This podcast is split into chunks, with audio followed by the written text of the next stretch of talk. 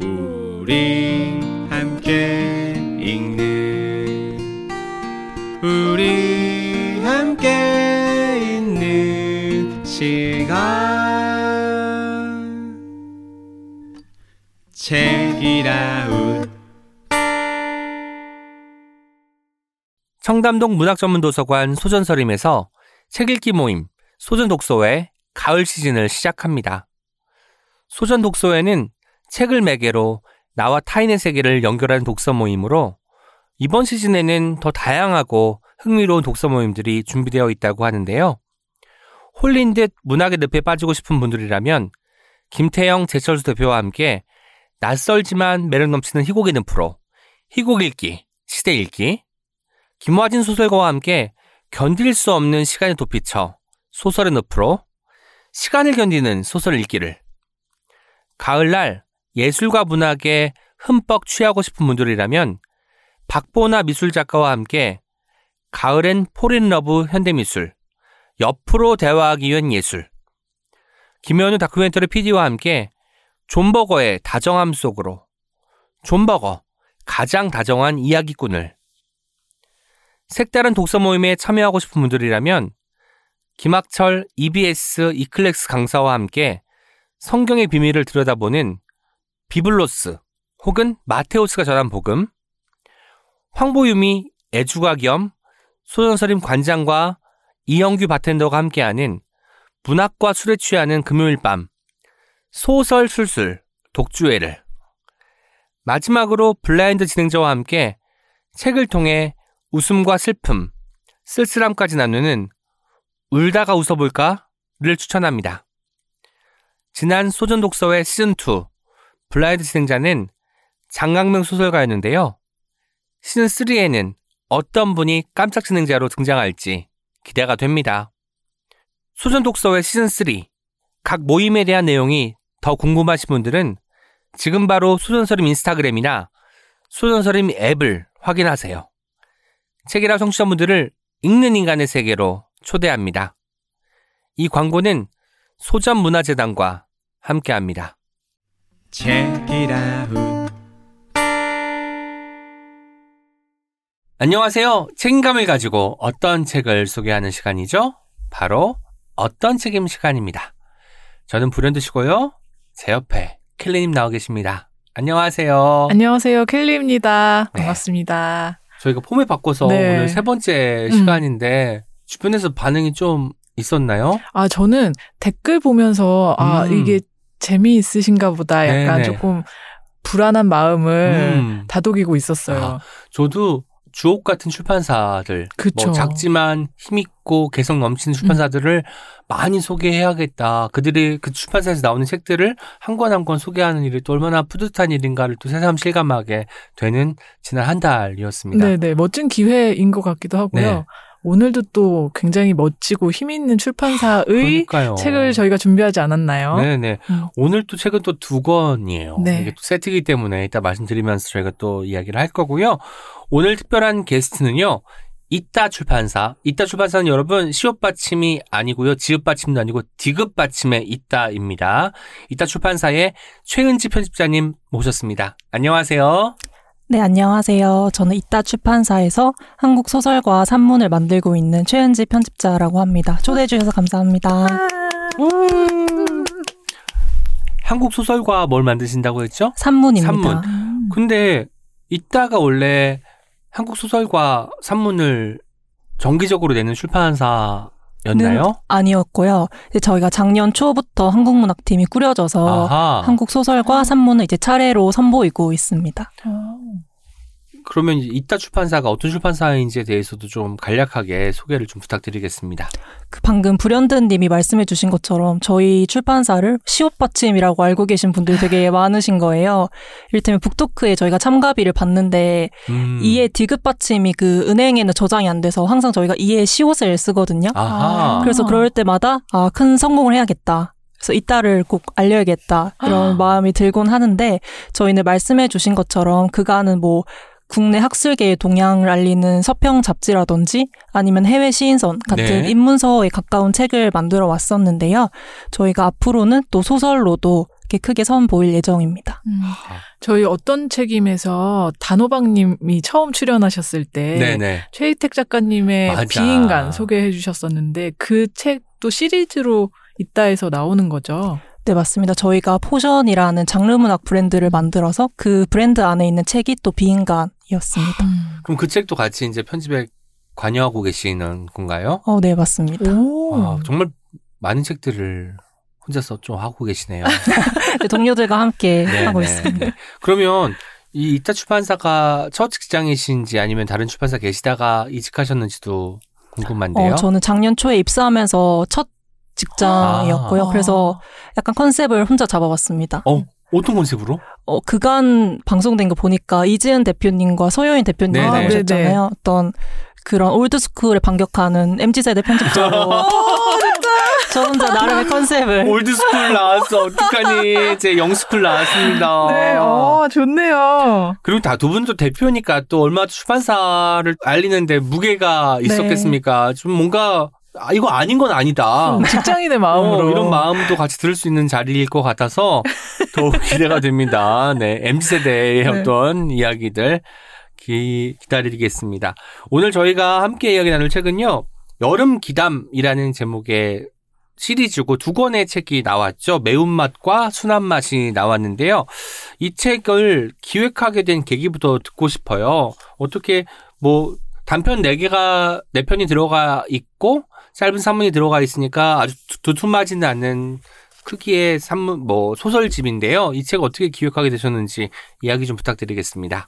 저희가 사실은 그 전에 첫 번째 테마 소설집으로 MBTI 앤솔로지를 네네. 낸 적이 음. 있었어요. 도서전에서 엄청나게 막 불티나게 팔리지 네, 않았습니까? 네, 맞습니다. 그래서 어떤 그런 명맥을 잇고자 음. 강렬하고 뾰족한 어떤 테마 소설집을 다시 한번 내보자 네. 이런 게 내부에서 있었고 또 한편으로는 MBTI라는 소재만큼 좀 타격감 있는 소재를 찾기가 힘들더라고요. 음. 그래서 뭐 별자리를 할 수도 없고 사주운세를 할 수도 없고 좀 무난한 걸로 가되 여름이니까 오히려 경량화된 컨셉으로 두 권에 나눠서 내보자 음. 이런 이야기가 나와서 좀 자연스럽게 기담 그래서 두 권 이렇게는 정해졌고 어. 사실은 처음에는 이 순한 맛과 매운 맛이 아니었어요. 그러면요? 혹시 맞춰 보실 수 있을까요? 매운 맛과 아주 매운 맛. 오 켈리님은요? 글쎄요. 전혀 짐작이 안 되는데요. 저희가 원래는 산과 바다였었어요. 산과 바다. 바다. 네, 보통 여름- 현실 결심? 어. 아, 아, 아, 아, 죄송합니다. 현실 결심이 아니라 아, 맞다. 여름에 휴가철로 휴가지로 네, 놀러 가는 곳이 산과 산과 바다. 바다니까. 그래서 원래는 산과 바다로 하려고 했다가 사실 좀 곰곰 생각해 보니까 어떤 산에서 일어나는 일과 바다에서 일어나는 일이 막 크게 다르지 않을 것 같은 거예요. 음. 그래서 또 계속 회의를 하다 보니까 저희 팀 내부에서 그 무서움을 느끼는 정도가 다 다른 거죠. 이를테면 저는 고어물 같은 것도 되게 잘 보는데 저희 동료는 무서운 걸 전혀 못 본다. 네. 그래서 기담 같은 거 난 별로 안 읽고 싶다. 음. 이렇게 말씀하셔서 아 오히려 그러면은 이 두 명의 극과 극인 사람을 사로잡기 위해서는 좀 종, 어, 정도에 따라서 나눠보는 게 어떨까 음. 해서 순한 맛과 매운 맛 이렇게 나오게 되었습니다. 이게 표지도 굉장히 좀 그쵸. 독특하잖아요. 켈리님. 이거 처음 받아봤을 때 어떤 느낌 들었어요? 저희 다 같이 봤는데 너무 열광했잖아요. 어떤 이렇게 컨셉으로 레토르트 식품 같기도 하면서 아니면 여기 옆에 또 이렇게 점선 있는 거 보면은 그 콘초코 아 콘초코가 아니지 초코송이 같은 고래밥 같은 제품을 열 수 있는. 이런 느낌이 들기도 하면서 그리고 들여다볼수록 진짜 위트가 있는 게 맞아요 디테일이 너무 살아 있죠. 네, 뒤에 그 유기농 표시 대신에 유기농담, 맞아요 유기농담이 네, 그리고 있었고 햇서 표시 대신에 완전 재미인증 왓쌉. 네 유기농담 아래 뭐라고 쓰는지 아세요? 영어로 아, 뻥이야. 이런 거 만드실 때 되게 재밌으셨을 것 같아요. 재밌었는데 사실 저는 이 책을 만든 사람 입장으로는 음. 이게 요소가 많다 보니까 마지막까지 수정이 계속 나오는 거예요. 음. 아, 그렇구나. 마감을 하기까지가 되게 힘들었어요. 하긴 뭐 하나 바꿀 때 또 다 바꿔야 되고 네. 하니까 또 가령 뒤에 영양 정보가 있잖아요. 탄수화물 2주에 20%, 뭐 단백질 정선임 20%, 마지막에 이제 아스파탐 0%까지 나오는데 이게 총 100% 맞춰야 되니까 뭐. 변형되면 다 바꿔야 되는 상황이 연출될 것이고 아, 그렇구나. 그리고 매운맛과 순한맛의 영양 정보 페이지도 다르네요. 네, 이게. 페이지도 달라요. 다 다르니까. 페이지가 다른데 영양 정보는 똑같다. 아마도 매운맛에 좀 뭔가 성분이 더 많이 들어가기 때문에 페이지 수가 적어도 360킬로칼로리 똑같이 이제 소모가 되는 것이 아닌가 라는 생각이 들기도 하고요. 어. 그 디테일을 이렇게 유심히 보게 된 책이 최근에 어, 없었는데 저도요. 이 책은 그렇게 보게 되더라고요. 그러니까요. 식이섬유를 맡고 계시는데 이건 어떤 의미일까요? 식이섬유 최은지 5%. 5%. 네. 그 위를 보시면 또 지방은 또 저희 대표님이 담당하고 네. 계셔가지고. 나트륨 김준섭 그 편집자님 2%. 네. 그래서 대표님께 이제 최종 confirm을 받으러 갔는데 네. 대표님 이름을 써도 괜찮을까요? 이렇게 여쭤봤는데 트랜스 지방이 아닌 게 어디냐며 음. 감사하다고 지방으로 그냥 하니까. 네, 지방이라도 감사하다. 어. 아 그렇군요. 근데 식이섬유를 맡으신 이유는? 어, 또 그 멘트는 저희 팀장님이 저, 적어주셔가지고 네네. 또 나름의 이유가 있으셨나 봐요. 제가 음. 좀 그런 매력이 있나 봅니다. 어, 식이섬유의 매력. 어, 이 건강한 활력을 그치. 불러 일으키는 무해함. 어, 이 팀에 강조되는. 꼭 필요한 존재다 이런 게 아닐까요? 그렇네요. 그럼 이 뒤에 또 어떻게 그 구성할지 이것도 아이디어 회의도 굉장히 많이 하셨을 것 같은데 어땠나요?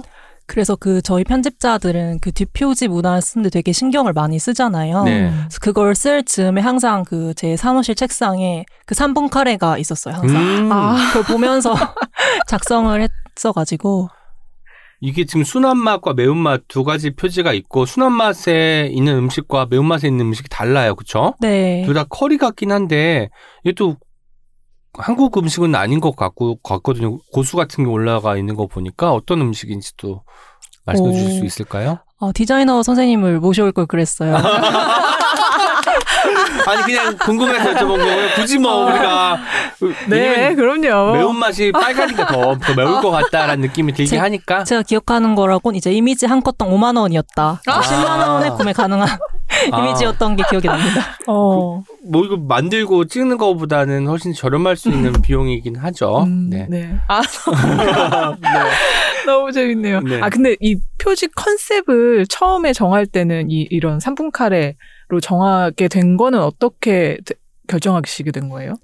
근데 저희가 그 이 이번 엔솔로지 주제를 정하는 게 되게 시간이 오래 걸렸었거든요. 음. 그래서 이제 막상 정하고 보니까 순한 맛, 매운 맛이 다 맛이잖아요. 네네. 음. 그래서 아 식품 컨셉으로 가면 되겠다. 식품 패키지 느낌을 내면 좋겠다. 음. 근데 순한 맛과 매운 맛을 둘 다 가지는 식품이 뭐가 있을까? 네. 이렇게 아, 생각하다가 혹시 생각나는 게 있으세요?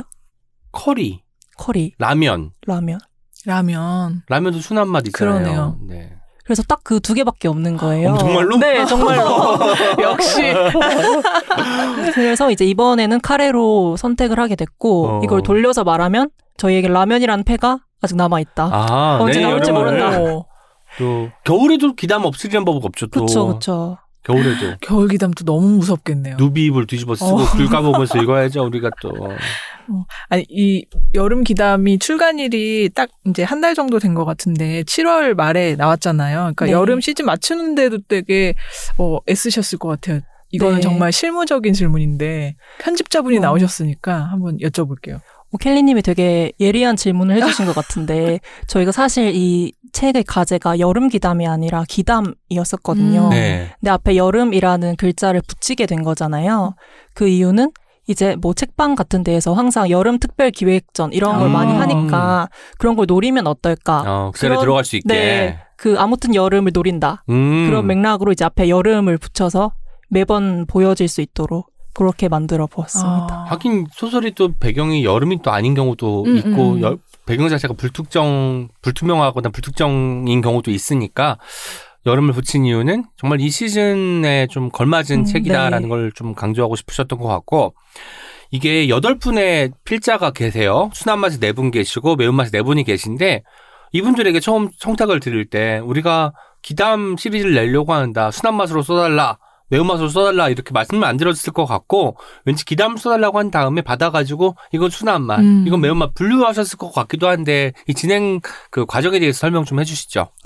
오, 근데 불현듯님 말씀과는 조금 다르게 처음부터 네. 저희가 순한 맛으로 써주십사, 어, 아. 네. 매운 맛으로 써주십사 이렇게 요청을 드렸었어요. 음. 음. 근데 뭐 매운맛에 청탁을 드렸던 작가님이 아 저는 순한 맛 쓰고 싶은데요. 이런 경우는 없었고, 음. 어, 네 매운맛 좋아 잘 어울립니다. 써보겠습니다. 이런 반응이 좀 대부분이었던 것 같아요. 오. 아, 그렇구나. 그러면 순한 맛도 또 마찬가지로 저는 순한 맛이랑 맞나 보네요. 라고 생각하고 순하게 써주신 건가요? 순하지도 않던데. 음, 순하지가 않았어. 순한 맛 작가님들도 어 왜 제가 매운맛이 아니고 순한맛을 이런 분은 없었고 음. 어 순한맛 오히려 좋습니다. 이런 반응이 더 많으셨던 것 같아요. 네. 어, 재밌다. 하긴 매운맛은 매운맛일 때 약간 뭔가 매운맛을 보여줘야 돼. 뭐 본때를 보여줘야 돼라는 음. 어떤 생각 때문에 좀 주저하게 만드는 음. 요소도 있을 것 같은데 또 이런 것이 작가들에게는 그래 한번 해보는 거지 이런 음. 또 승부욕을 또 발동시키기도 하니까 둘 다 이렇게 배치가 잘 된 것 같고 뭐 여덟 분의 작가님들은 어떻게 처음에 그 라인업을 꾸리게 된 건지도 궁금했어요.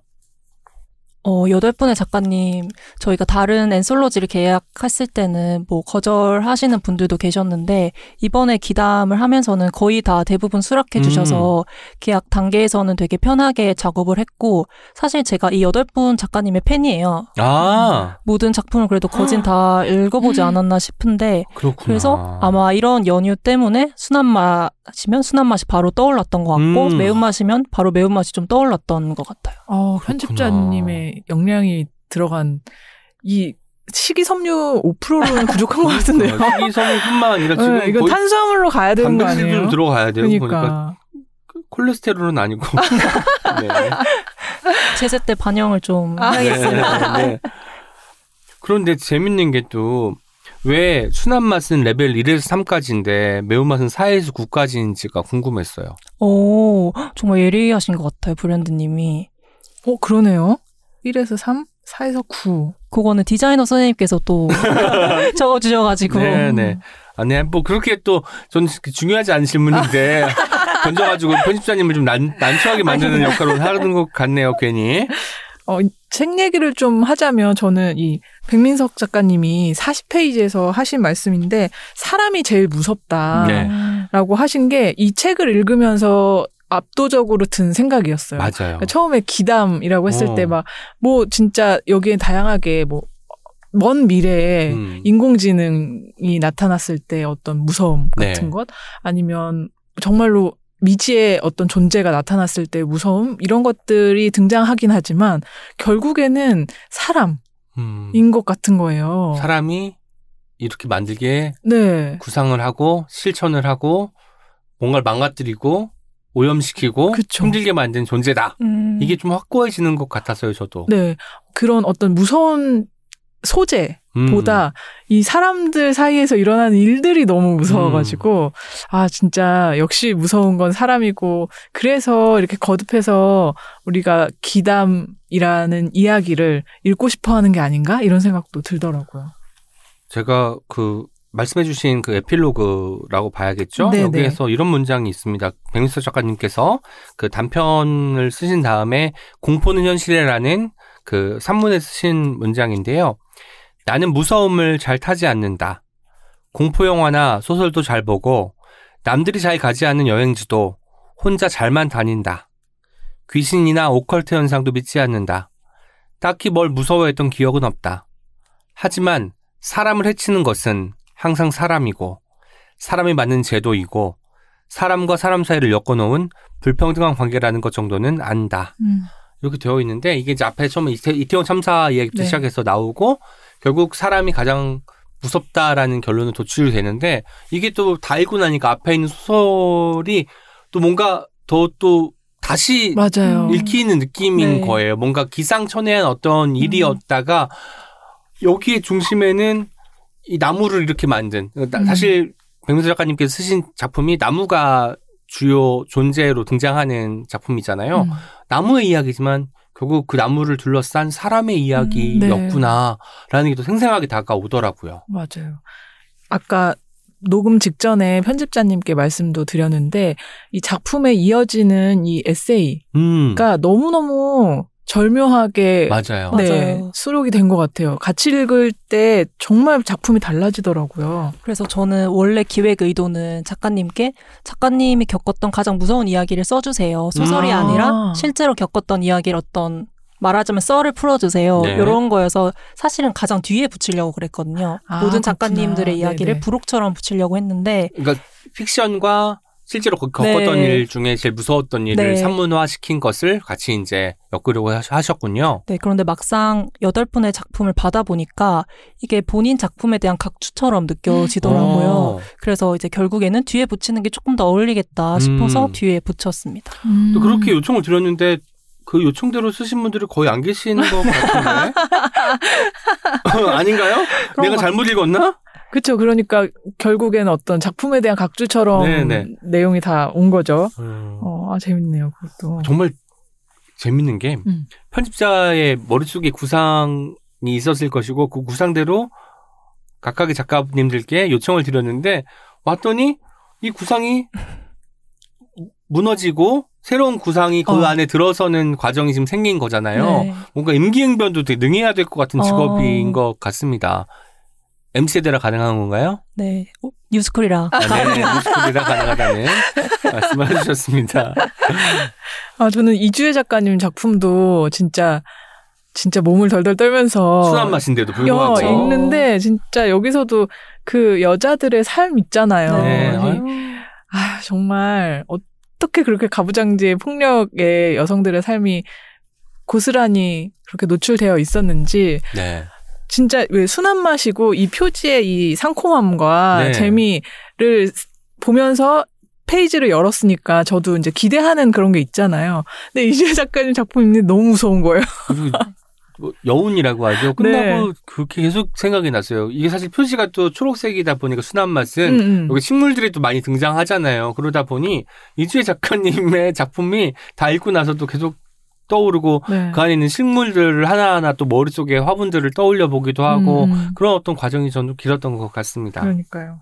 저는 이주혜 작가님 작품 읽으면서 사실 제일 무서웠던 부분이 아마 불현듯님과 켈리님이 들으면 약간 의아하실 수도 있는데 그 초반에 그런 묘사가 나오거든요.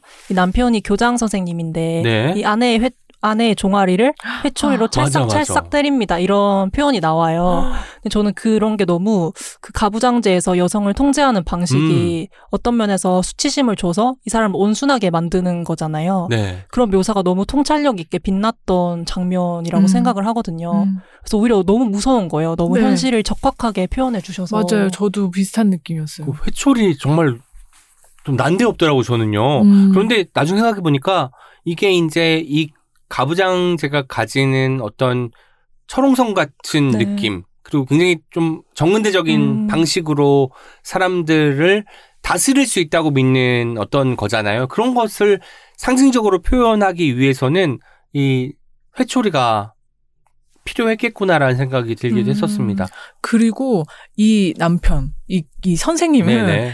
이게 뭐가 잘못됐는지를 끝까지 그러니까. 모른다는 점이 진짜 무서운 거죠. 끝날 때까지 심지어. 네, 어, 아내가 죽으면서 남긴 유서를 보는데 끝까지 이해를 못 하잖아요. 네. 그냥 어떤 배신감과 음, 그런 네. 것만 느끼잖아요. 그러니까 정말로 그 아내의 삶에 대해서 아내의 입장에서 생각해 본 적이 없는 음. 그냥 그런 사람인 거죠. 그 아내도 나중에 포기하잖아요. 내가 음. 일일이 다 써도 음. 남편이 이해 못할 거를 알고 네. 내가 굳이 그러면 왜 남기니? 라는 생각도 하시면서 이제 진행이 되는데 그 이주혜 작가님 단편이 굉장히 시의적인 부분이 있는 것이 지금 아직 어쨌든 기성세대들이 가지고 있는 생각이 되게 노골적으로 혹은 음. 좀 확대되어서 음.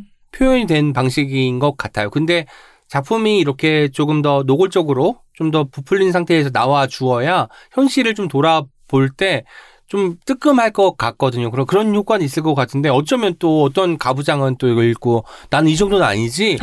라고 하면서 안심할까봐 그것도, 무서워. 그것도 무서운 거예요. 나는 또 갑자기 그 말이 너무 무서운 지금 같아요. 너무 무서워. 나 이런 기담 하나 써야 되겠네. 아, 이- 약간 딴 얘기인데 제가 어제 채널 돌리다가 어떤 드라마에 잠깐 한 장면을 봤는데 약간 부모님과 상견례를 하는 거예요. 이 네. 어떤 커플이. 근데 이 부모가 되게 이제 나이가 지긋하신 부모인데 계속 그 진- 진짜 그 지긋지긋한 얘기를 막 하는 거죠. 너네 너네 인생에 음. 막 간섭을 하면서 근데 끝까지 자신들은 이게 뭐가 잘못됐는지 모르는 거예요. 자식들이 막 그만 좀 하시- 하시라고 막 이러는데도 이 부모님은 아 내가 못할 말했냐 막 이러고 음. 아니면 내가 다 너네 생각해서 하는 말이다 이러는데 왠지 진짜 그럴 것 같아서 너무 무섭고 그 장면이 너무 호러블한 거죠. 그 완고하면 어떡할 거야, 진짜. 아, 얘기를 하다 보니까 너무 몰입했는데 저희가 각자 청취자분들에게 한 편을 골라서 영업을 하면 어떨까요? 그래서 어떤 사람의 소개가 제일 잘 영업이 됐는지 댓글로 남겨주시면 어머나. 네 재밌을 것 같아요. 네, 그리고 그 댓글 남겨주신 분에게 뭐 선물 같은 거는 오, 책이라고 굿즈라도 드릴 수 있을까요? 어, 네. 좋네요. 저희가 음. 이번에 그 기담 영업을 시작할 텐데요. 음. 여름 기담은 아까 말씀드린 것처럼 순한 맛 버전과 매운맛 버전이 있는데 제가 느끼기에는 둘 다 얼얼합니다. 얼얼합니다. 얼얼한데 이제 순한 맛 같은 경우는 여운이 긴 쪽으로 이제 얼얼한 편이고 매운맛은 좀 강렬하게 한 방으로 이렇게 뒤통수가 뭔가 서늘해진다고 음. 표현할 수 있을 만큼의 충격이 있는 게 매운맛이라면 순한 맛은 길게 간다 여운이. 어 먼저 켈리님께서 어. 소개를 해주실까요? 어떤 편에서 가져오셨는지도 궁금했습니다. 아 저는 순한 맛 이 정말로 얼얼하고 무서웠어요. 네. 그래서 순한 맛 중에서 아까 말씀 말씀드린 뭐 이주혜 작가님 작품도 고민을 했고 전혜진 작가님 작품도 되게 고민을 하다가 오늘 골라온 건 범효진 작가님의 작품입니다. 우산이 나타났다라는 네. 제목의 단편이죠. 우산이 나타났습니다. 오늘 비가 오네요 또. 네. 아 이거 너무 아, 많아. 무서워. 나 이거 우산 보니까 또 갑자기 또 빗자루 생각나고 어, 움직이게 그러니까 미치겠는 거야. 약간 닭살 어. 돋았어요. 제 예, 소개를 짧게 해볼게요. 주인공은 유빈이라는 사람입니다. 유빈은 어린이집에 다니는 자녀 콩이와 둘이 살고 있는 싱글맘이에요. 남편과는 이혼을 했습니다. 이 남편이라고는 하지만 뭐 반년 정도 동거하고 한 달 정도 결혼 생활을 유지했을 뿐인 그러니까 남보다 못한 관계였고요. 네. 게다가 이 인간이 이 다- 인간이. 예, 다른 여자랑 살겠다고 외국으로 도망을 가버리고 뭐 양육권이고 뭐고 다 포기하겠다는 각서까지 남기고 어 유빈과 유빈의 아이를 떠난 거죠. 벌써 이게 너무나 호러 아닙니까? 음. 근데 현실적인 호러가 더 이어집니다. 이제 남편이 떠나고 나서 그 남편의 부모님에게 전화가 온 거예요. 이게 왜 무섭냐면 사실 유비는 남편이 고아인 줄 알고 있었거든요. 그러니까 부모님이 안 계신 줄 알았는데 갑자기 부모라고 하는 사람이 전화 와서 내 손주를 내놔라. 뭐 이렇게 얘기를 음. 하니까 있는지도 몰랐던 구 남편의 부모라는 존재가 너무 끔찍하고 무서웠어요. 근데 그 말이 안 먹히니까 이제 이 부모라는 사람들이 아, 네 아이를 데려가지는 않겠다. 그런데 그러면 3천만 원을 내놔라. 뭐 이렇게 네. 미친 짓을 하니까 이제 유빈이 이 사람들을 피하기 위해서 현재는 접근 금지 가처분 신청을 하고 집에 CCTV까지 설치해 놓은 그런 상황입니다. 네. 한편으로 유빈은 손재주가 좋아서 가방 손잡이건 너덜너덜한 고민형이건 다 잘 고치는 사람이에요. 그리고 지금은 망가진 물건들을 고치는 게 직업입니다. 여기까지가 유빈의 배경이고요. 소설은 그런 유빈이 7월 장마철을 보내는 짧은 시절을 그리고 있어요. 유빈은 여름꽃을 좋아하는데 지금은 꽃이 싫습니다. 음. 이유는 유빈의 아이 콩이가 병원에 입원해 있기 때문인데요. 무슨 사정인가 하면 막 장마가 시작되던 날의 일이었는데 어린이집에서 갑자기 전화가 온 거예요. 우리 아이들 중에 한 명이 바이러스성 폐렴으로 입원을 했다. 그런데 콩이도 약간의 열이 있어서 일단 약을 먹였고 조금 이른 시간에 이제 하원을 하게 했으니 데리러 와라라고 연락이 온 거죠. 근데 유비는 어 좀 그 순간에는 대수롭지 않았어요. 그게 음. 사실 뭐 아이가 열나는 일이 자, 잦으니까 크게 걱정하지 않아도 되겠다라고 생각하고 콩을 데리러 가기 전에 콩이에게 입힐 옷을 집에 들러서 챙겨서 나가기로 하는 거죠. 옷을 챙겨서 나가는 길에 나팔꽃이 있는 거예요. 그 꽃을 감상하느라 잠깐 정신이 팔렸는데 그 옆에 웬일인지 유빈의 시선을 또 끄는 게 있었죠. 바로 지프로 만들어진 우산이었습니다. 네. 뜬금없잖아요. 지프로 만들어진 우산이 담벼락에 세워져 있으니까. 그 장면 전 보고는 음. 짚으면 다 물이 새지 않나? 이런 생각을 했었습니다. 근데 초가집도 있잖아요. 그러니까 또 생각해 보면 어. 초가집도 있으니까 짚을 잘 엮으면 되긴 할 텐데 네. 요즘은 또 폭우가 많이 내리잖아요. 그렇죠. 폭우를 또 이기긴 힘들겠다. 힘들겠다. 이 짚 우산도 폭우로 이기긴 힘들었을 거예요. 왜냐하면 한 가운데 구멍이 뚫려 있는 거예요. 근데 유비는 지금 콩이를 데리러 가야 되는데 무슨 정신인지 약간 홀린 듯이 그 짚 우산을 고칩니다. 손재주가 좋잖아요. 그러니까 자기가 가지고 있던 손수건을 꺼내서 이렇게 지피랑 같이 막 닦는 거죠. 네. 뭐 언, 얼마나 그러고 있었을지 잘 모르겠는데 어느덧 콩이 옆에 서서 엄마를 부르고 있는 거예요. 너무 놀라서 아니 엄- 엄마가 어린이집에 데리러 갈 때까지 기다렸어야지 너 왜 혼자 여기 있어? 라고 했더니 콩이 하는 말이 엄마가 못 온다고 전화했잖아요. 이러는 거죠. 음. 어. 그러면서 할 선생님이 데려다 줬다고. 근데 엄마 선생님한테도 너무했고 나한테도 너무했다고. 유비는 내가 어떤 짓을 했는지 모르는데 나는 네. 그냥 짚 우산만 고치고 있었는데 아이가 이상한 얘기를 하는 거죠. 그- 그래서 영문을 몰라 하고 있는데 그 순간 아이가 구토를 막 시작했어요. 그리고 구급차가 달려왔고 그날부터 지금까지 콩이 열이 내리지 않아서 병원에 입원해 있는 상황입니다. 지금까지가 어쨌든 상황에 대한 설명을 음. 하신 거고. 네. 그날부터 지금까지 유빈이 M1 나팔꽃을 원망하면서 하루하루를 음. 버티고 있고요. 그런데 집에 CCTV를 설치해 놨다고 했잖아요. 네. 근데 CCTV에 잡히지 않는데 자꾸 망가진 우산들이 집에 오는 거예요. 음. 집에서 나타나요. 누가 갖다 놨나? 이러고 CCTV 보면 잡히지도 않고.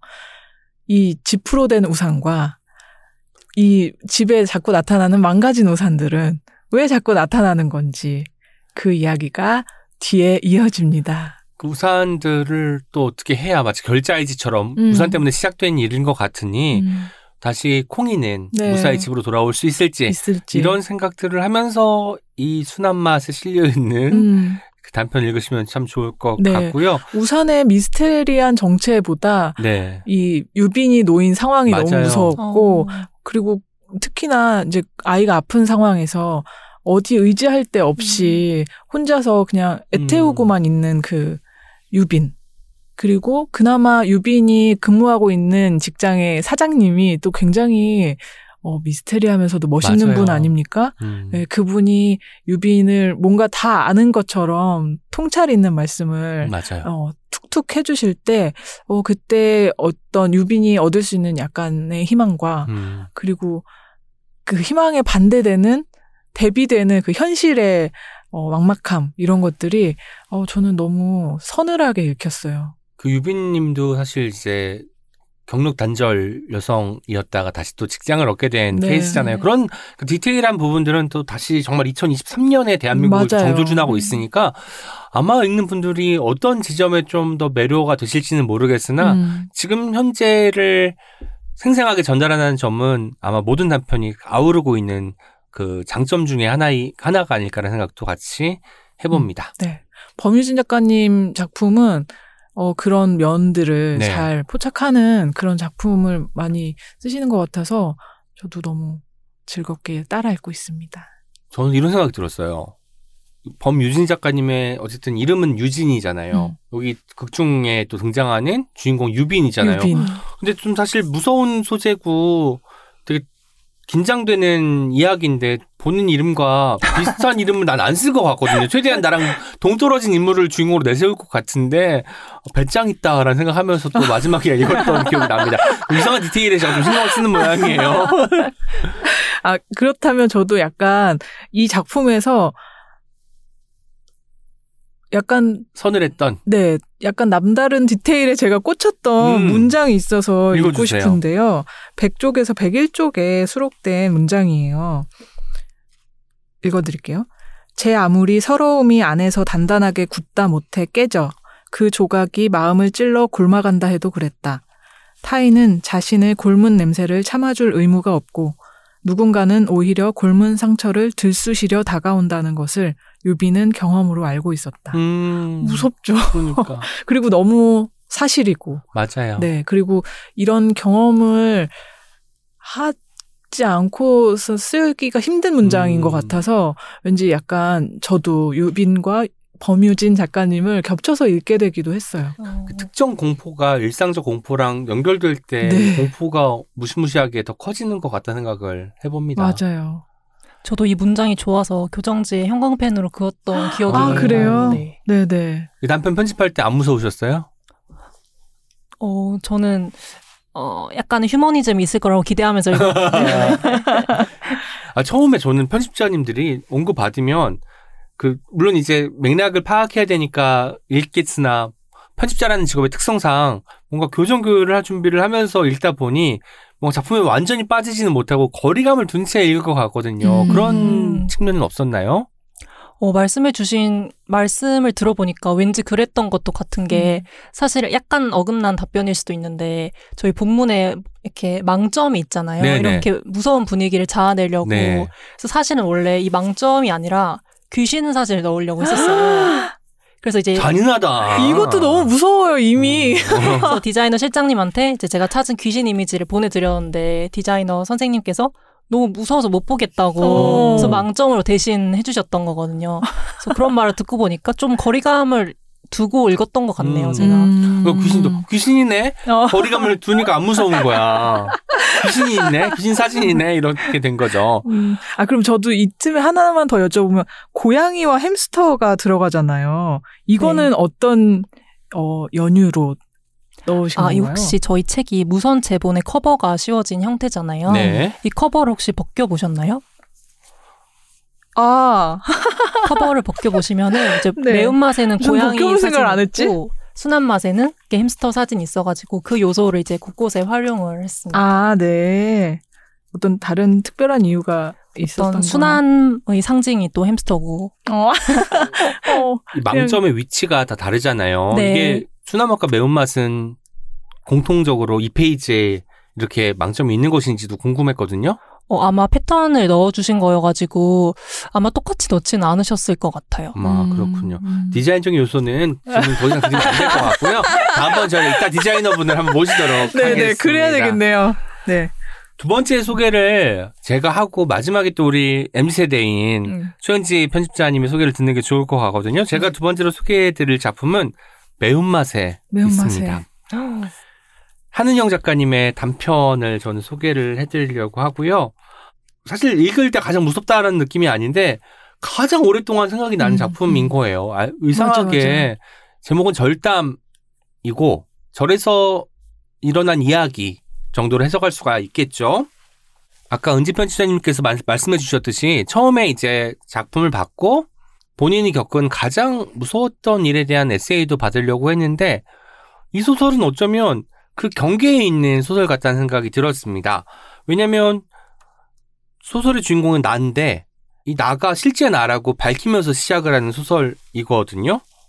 그러니까 뭔가 이 선언을 받아들면 앞으로 펼쳐질 이야기가 실제의 일인지 또 허구의 일인지가 아리송해지면서 실제로 작가님께서 자꾸 나라는 인물을 내세우면서 이걸 정말 실제로 겪은 것처럼 이야기를 하고 계시잖아요. 그러다 보니 몰입감이 더 커졌어요. 맞아요. 우리가 우리가 무서운 이야기에도 끌리지만 거기 그 앞에 실화라는 말이 붙으면 더 눈이 번쩍 뜨이는 것처럼 그렇게 읽게 되어서 아마도 기억이 남은 것 같고 실제로 이 소설의 주인공이 나도 소설가인 거예요.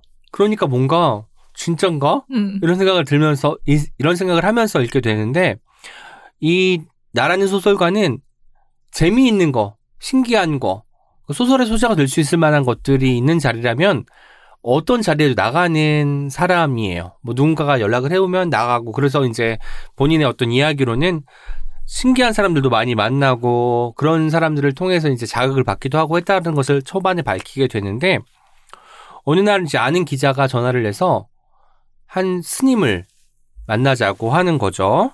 근데 그 스님을 만났더니 그 스님은 본인을 사찰 음식의 대가라고 음.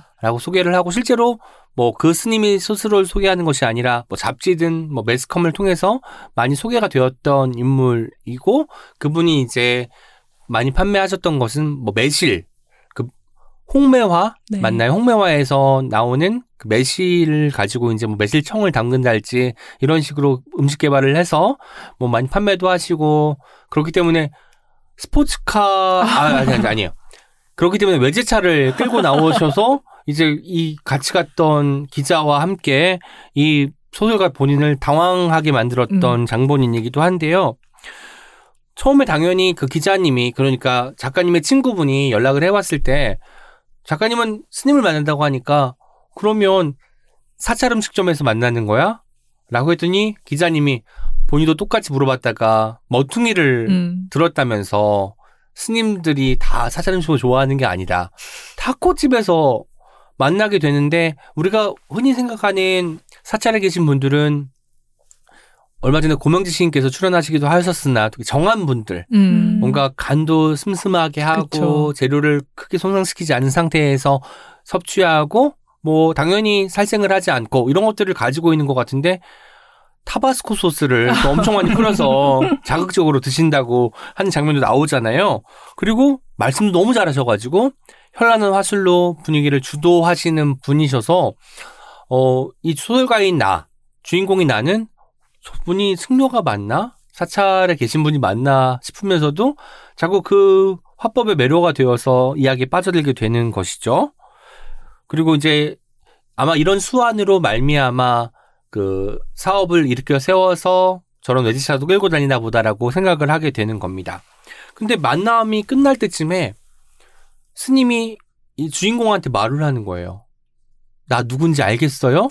근데 이 말은 이미 한번 봤다는 거잖아요. 어디선가 마주쳤고 우리가 단순히 마주친 것을 넘어서서 말을 섞거나 음. 아니면 어떤 행동을 같이 했기 때문에 공유할 만한 어떤 이야기가 있, 으니까 하는 말인데 이분은 도무지 생각이 안 나는 거죠. 주인공은 음 이분이 이왜 저런 선문답 같은 말을 하고 돌아가시는 거지? 승려들의 어떤 이야기 화법인가 생각을 하고 돌아오니까 문득 십몇 년 전의 이야기가 기억나기 시작하는 음. 거죠. 어, 여기에 등장하는 지역은 진안인데 어떤 절이 등장을 하고 글이 안 풀리기도 하고 하면서 그 굉장히 좀 힘든 시간을 보내고 있다가 동기와 함께 진안에 있는 사찰에 가게 되는데 이 동기는 이 사찰에 있는 주지스님과 일면식이 있고 심지어 좀 친분도 있는 것 같아서 너무 반가워하면서 이 친구를 잘 챙겨주는 반면에 자기는 원 플러스 원처럼 너무 홀대하시더라고요. 홀대하고 나, 너 왔냐라는 그 느낌도 아니고 그냥 이제 존재감을 전혀 의식하지 않은 채 친구하고만 소통하려고 하고 했던 상황이 떠올랐다고 해요.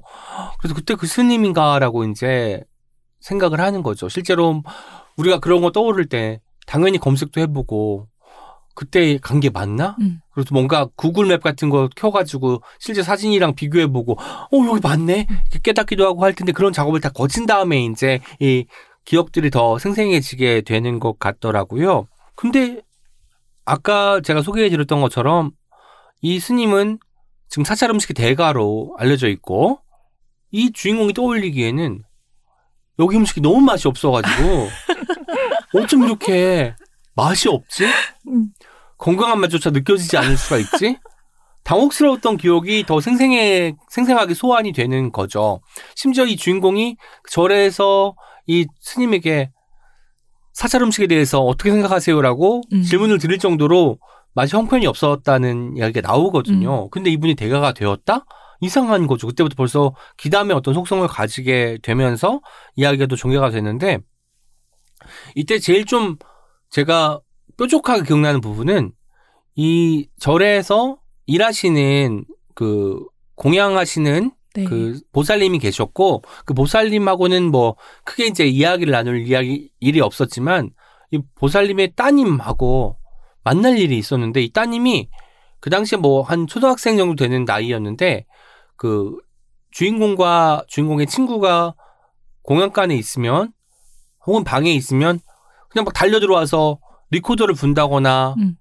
뛰어 논다거나 해서 이제 당혹스러우니까 사실 우리가 절에 간다는 건 템플 스테이 같은 생각을 해보시면 알겠지만 평정심을 되찾고자 그리고 뭔가 안 풀리는 문제에 그쵸. 해답을 찾고자 본인의 어떤 생각할 시간이 많이 필요한데 계속 끼어드니까 그러지 말라고 이야기를 하면서 이제 했더니 아이한테 왜 그러냐고 또 이제 이 주인공의 친구는 또 아이 편을 들기도 하고 근데 아이는 또 혼자 있을 때는 얼마나 매섭냐면 자기가 곤충을 수집했는데 봐달라고 보물상자라고 하면서 어. 죽은 곤충들이 담긴 음. 상자를 보여주기도 하고 이런 것들이 등장하잖아요. 근데 이 주인공은 너무나 무서운 거지. 죽은 음. 곤충들이 보물함이라고 열어주는 이 소녀한테도 당혹스러움을 느끼고 근데 어쨌든 이 순간을 견뎌야 되니까 본인도 모르게 쓴소리를 하게 되는 거예요.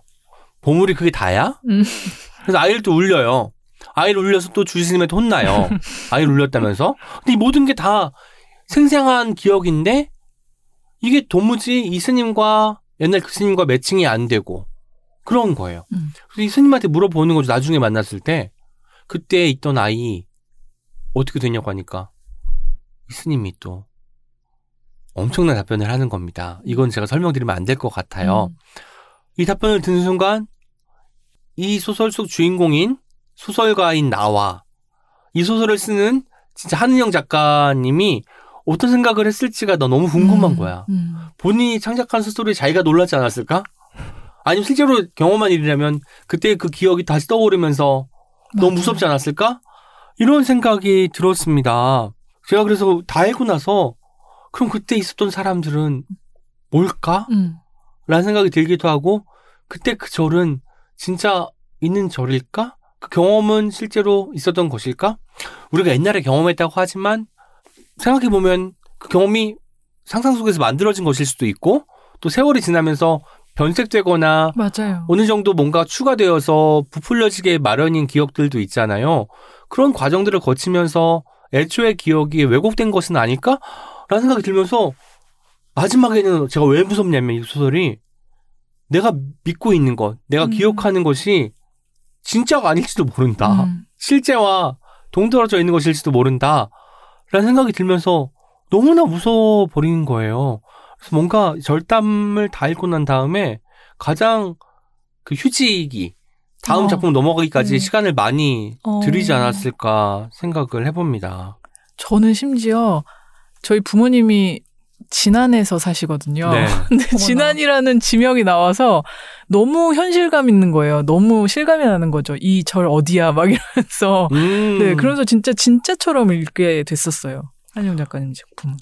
그래서 저희가 가장 무서운 이야기를 또 부록으로 써달라고 요청을 드렸었다고 말씀드렸잖아요. 근데 그때 한은영 작가님이 뭐라고 회신이 왔냐면 저는 이미 겪은 걸 써가지고 쓸 말이 더 없습니다. 이렇게 음, 회신을 주신 무서워. 거예요.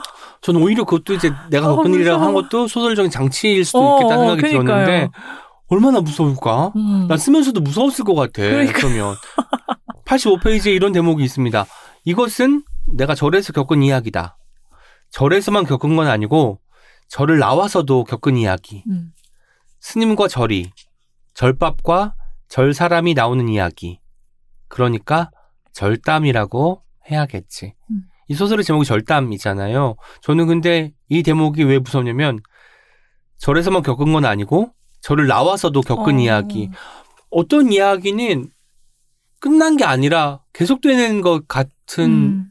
거예요. 게다가 그게 어떤 감정을 동요시킨다거나 특정 감정을 끄집어내는 것이라면 그게 또 좋은 감정, 기쁨이나 즐거움이나 행복감이 아니라 공포나 음. 소스라침이나 이런 감정일 경우에는 늘 같이 따라다니는 것 같은 느낌이 들기 때문에 더 무서운 것 같고 이걸 쓰면서 얼마나 무서우셨을까 지금 생각하니까 제 입에 팔뚝에 소름이 돋는지 모르겠습니다. 그러니까요. 아무튼 이 단편 너무너무 잘 읽었고 읽고 나서 여진, 여운이 아니 여진이야. 거의 어. 지진자 같은 여진이 길게 왔던 작품이고 저는 아마도 기담 수남마 매운맛을 통틀어 가장 저한테는 개인적으로 무서운 음. 작품이 이 작품 이었다고 단언할 수 있습니다. 음. 편집할 때 안 무서우셨어요? 사실 편집할 때는 어, 정말 너무 좋은 소설을 주셔가지고 어. 감탄을 하면서 읽다가 아까 말씀드린 그 메일을 읽고 저도 약간 화들짝 놀란 거예요. 어. 왜냐면 저는 어떤 픽션이니까 거, 지금 소설을 쓰신 거니까 음. 아유 거짓말로 이렇게 하셨구나 이렇게 하셨는데 실제로 겪으신 일이라니 또 어, 막 여기서 진짜 무서우셨을 것 나오는. 뭐 홍매화라든지 타바스코 소스 이런 네. 것들이 너무나 감각적으로 느껴지잖아요. 그래서 더 배로 무서웠던 것 같아요. 뭐 지난도 그렇지만 모든 그 지명이나 그 인명은 다 픽션이니까 여러분 음. 이 소설 읽을 때 또 검색하지 않으셔도 어. 될것 같아요. 안 나옵니다. 저도 실제로 한두 개 해봤는데 안 나오더라고요. 그런 것들이 아우 지금 말씀드리면서 사실 소개할 때 다시 또 뭔가 내가 말하면서 내가 왜 무섭지? 음. 이런 생각이 들면서 또 이야기를 드렸네요. 아무튼 제가 꼽은 단편 하나는 한인영 작가님의 절담이었습니다. 매운맛에 수록되어 있는 단편이었고요. 이제 아, 궁금하다. 여덟 편을 다또 네. 보시고 또 사실 뭐 안 아픈 손가락이 없겠으나 이게 또 제일 좋은 게 아니라 가장 무서운 음. 네. 걸 소개하는 거니까 아마 이제 최영지 편집자님께서의 어떤 걸 제일 무서워하셨을지가 궁금해서 이제 안 들어볼 수가 없겠습니다. 어떤 단편이죠? 어, 저는 순한 맛에 있는 전예진 작가님의 디워라는 작품입니다. 네, 네. 어, 이 이야기를 하기 앞서서 다른 이야기를 좀 돌아가서 말을 하자면 저희가 최근에 저희 팀 동료들이랑 이제 다른 작가님들이랑 식사를 했었어요. 음. 그래서 이 책이 나왔으니까 뭐 각자 무서움을 느끼는 주제에 대해서 이야기를 했었는데 뭐 다른 동료들은 뭐 가위 돌리는 게 제일 무섭다. 뭐 귀신이 제일 무섭다 아무리 그래도 이런 말을 하더라고요. 그래서 저는 아마 제 기억에 제 답변이 저는 물가가 제일 무서운데요. 물. 물가. 물가. 아, 물가, 고물가 시대. 네.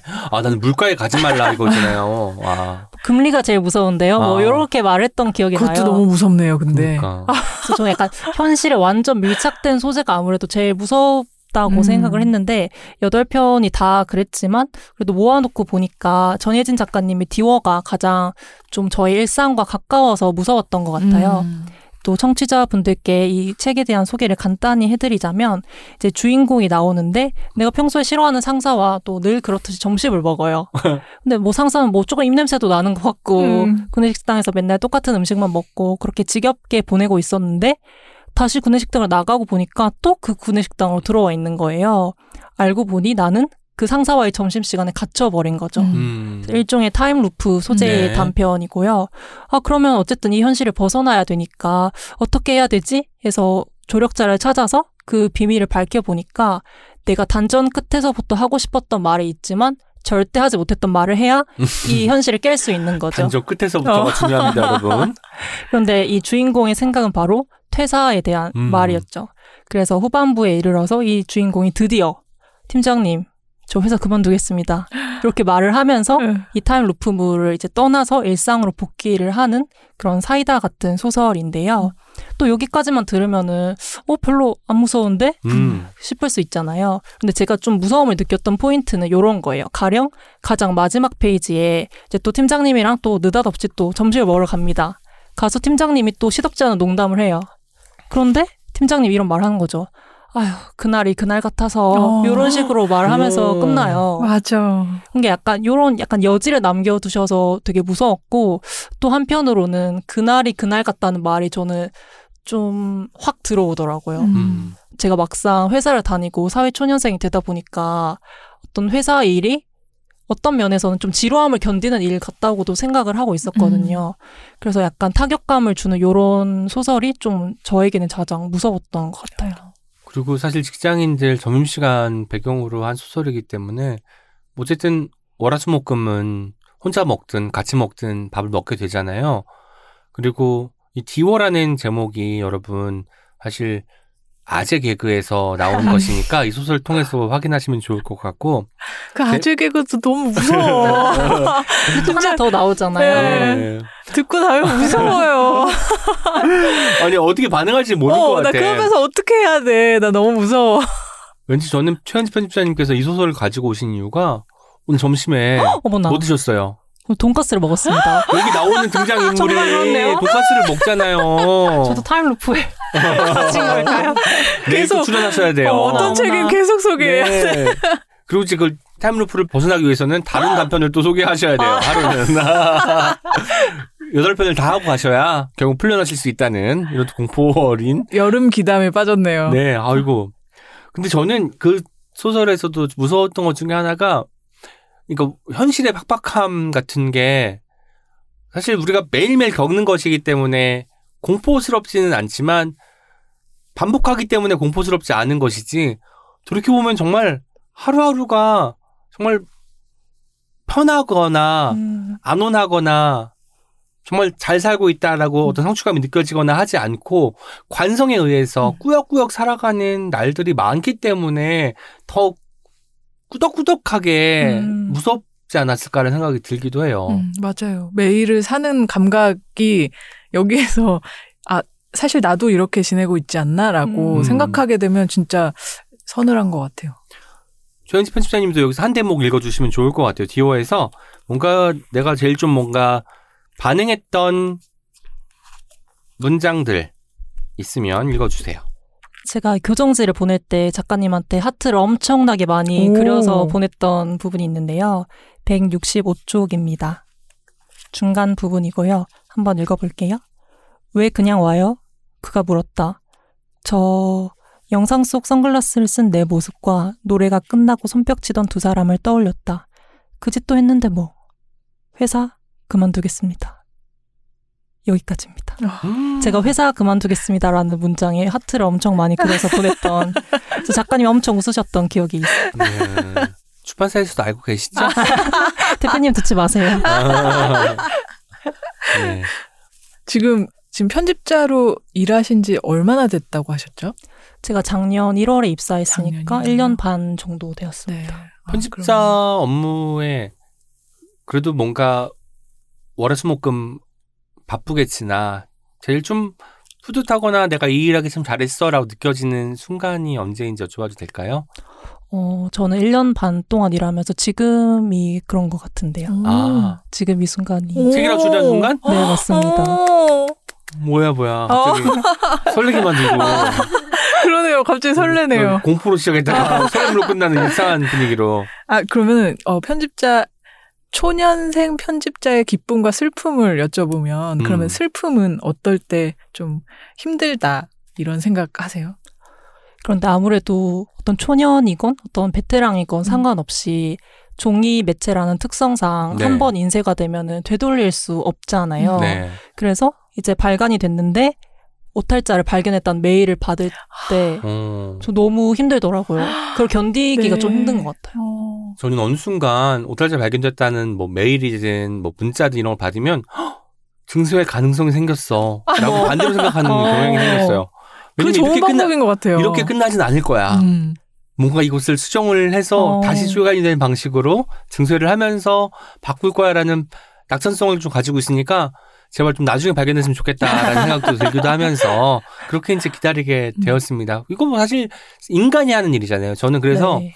뭐 나중에 가서도 없어지지 않을 직업으로 인공지능이 다 대체한다고 하니까 이런 걸 떠올려 봤을 때 뭐 작가든 편집자든 어쨌든 문장을 만지는 사람들 뭐 창의성을 기반으로 해서 아니면 어떤 그 프로토콜을 가지고 이제 그것을 적용해서 응용하는 방식으로 문장을 변형시키는 사람들의 어떤 일들은 계속 있을 것 같다는 음. 생각이 들어서 그런 생각을 하게 됐고 그런 하지만 무서울 것 같아. 뭔가 그 독자의 소리 같은 데서 익명으로 173페이지에 네 번째 줄에 double space로 두 번 띄어져 있어요.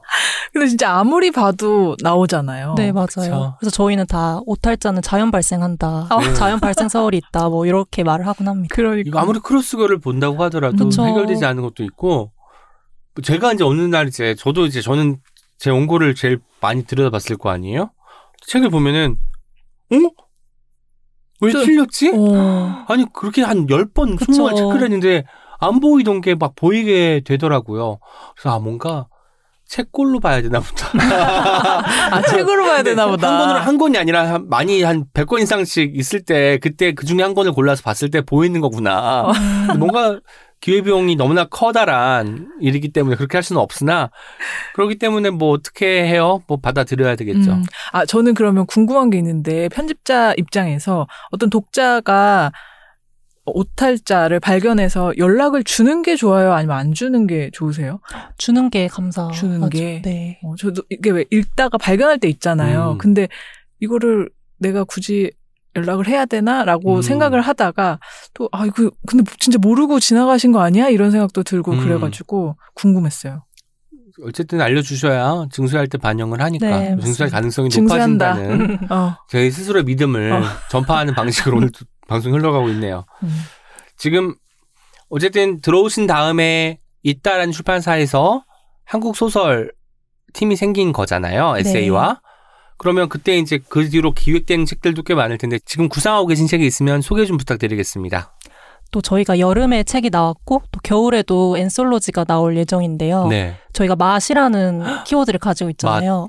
겨울 맛 혹시 뭐 생각나는 거 있으세요? 군밤. 불현듯님은 저는 오뎅 콩물? 두 분이 거의 비슷한 답을 해주셨는데 저희가 오. 이번에는 겨울 간식을 테마로 한 오. 소설집이 나와요. 또 뭐 뱅쇼나 귤, 뱅주. 호떡 요런 거를 소재로 또 단편을 써주실 예정입니다. 어, 그러면 오뎅 콩물하고 아까 킬레님 뭐였죠? 군밤이요. 군밤 없잖아요. 어, 두 개는 아쉽게도 다음을 한번 기약해. 하겠습니다. 왜 아쉬워요? 우리 준비가 되어 있는데. 두 분께 그럼 청탁을 오뎅 콩물로 어떻게 소설을 써? 그것도 기담이어야 될 거 아니에요.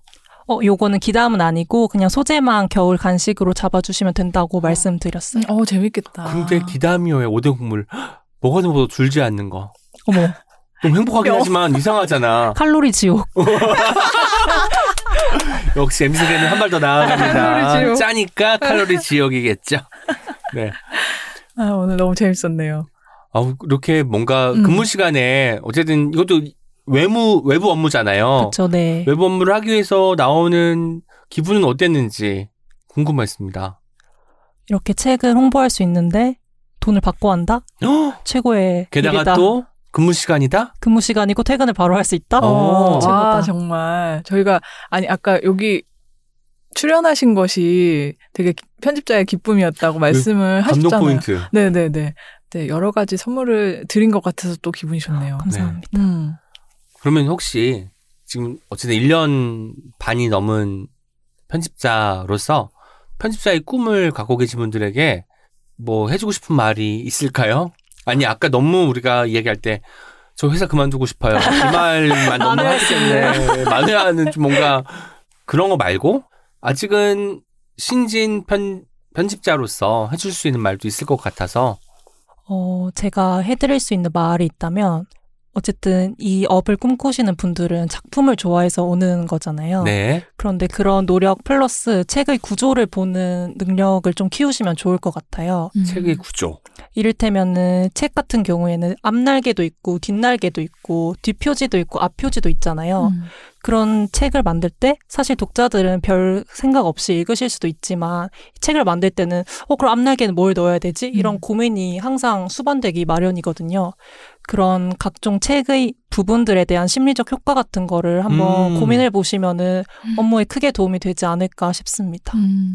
책의 구조를 살피는 일 네. 그리고 여기에 우리가 책을 구매하고 그냥 바로 본론으로 넘어가거나 목차 봤다가 작가 소개 봤다가 본문 들어가기 일수인데 이 책이라는 한 것이 어떻게 만들어졌는지를 살피는 시간이 필요하다는 말씀이군요. 네, 맞습니다. 하긴 저희만 하더라도 아까 음. 왜 햄스터가 등장하고 그랬냐고 고양이가, 고양이 네. 등장하냐고 했더니 벗겨보지 않아서 그런 거잖아요. 책이 음. 어떻게 구성되어 있는지 요새는 또 다 워낙 그 다 커버가 있기 때문에 네. 한 편씩 저도 벗겨보는데 이 책은 뭔가 이게 완성인 것 같아가지고 어, 너무, 네. 강렬하니까. 네. 벗겨보실 생각을 안 했는데 음. 아무튼 그런 것들 책의 구조를 파악하는 일이 중요하다고 말씀하셨고요.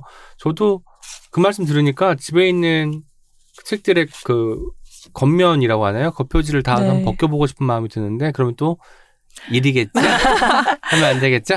저는 이 말씀 들으면서 아, 편집자의 일의 범위를 또 생각하게 음. 됐어요. 이 구조 편집자를 꿈꾸는 분들이 뭐 예를 들면 문장을 좋아할 수도 있겠고 어떤 뭐 문학이나 장르를 어 좋아하셔서 하시고 싶은 마음을 가질 수도 있지만 어 알고 보면은 굉장히 이 책의 만듦새라든지 네. 네. 아까 뭐 저희가 디자인 얘기도 했지만 다른 부서와의 소통이라든지 음. 뭐 작가와의 연락이라든지 하트도 보내야 되고 네. 형광펜도 네. 피드백도 막 해야 되고 뭔가 굉장히 막 다양한 일을 하고 있기 때문에 그런 약간 능수능란함 같은 것도 필요하지 않나 이런 생각이 들어요.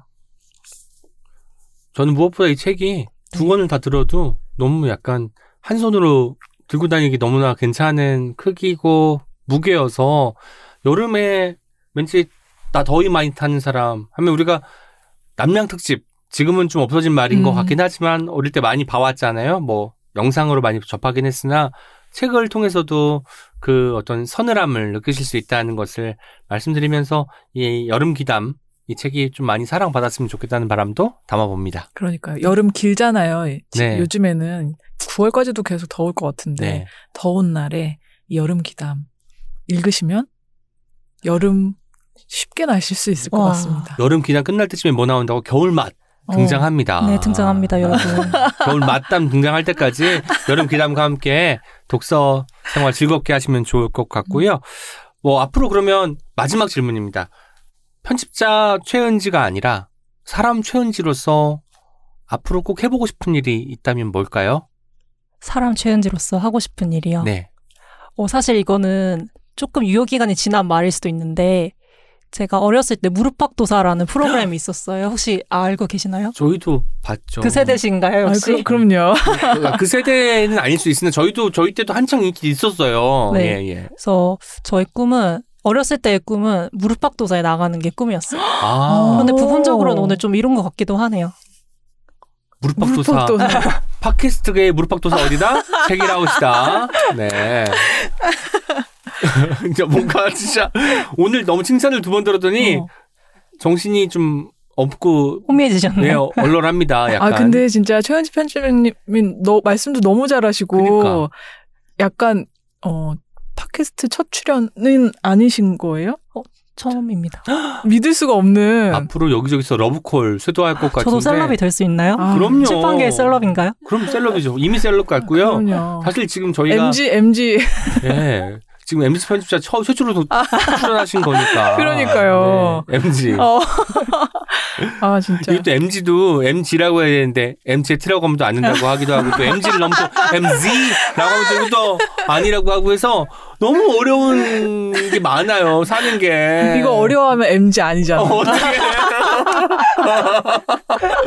우리는 아닌 걸로. 네, 아무튼 어떤 책임 세 번째 시간 만에 MZ 세대 편집자님과 함께하는 아주 멋진 시간 보냈고요. 앞으로 최현지 편집자님 행보 저희가 응원하겠습니다. 음, 자주 뵐 수 있으면 좋겠어요. 좋은 책 많이 만들어 주세요. 나와주셔서 감사합니다. 감사합니다. 우리 함께 읽는 우리 함께 있는 시간. 책이라운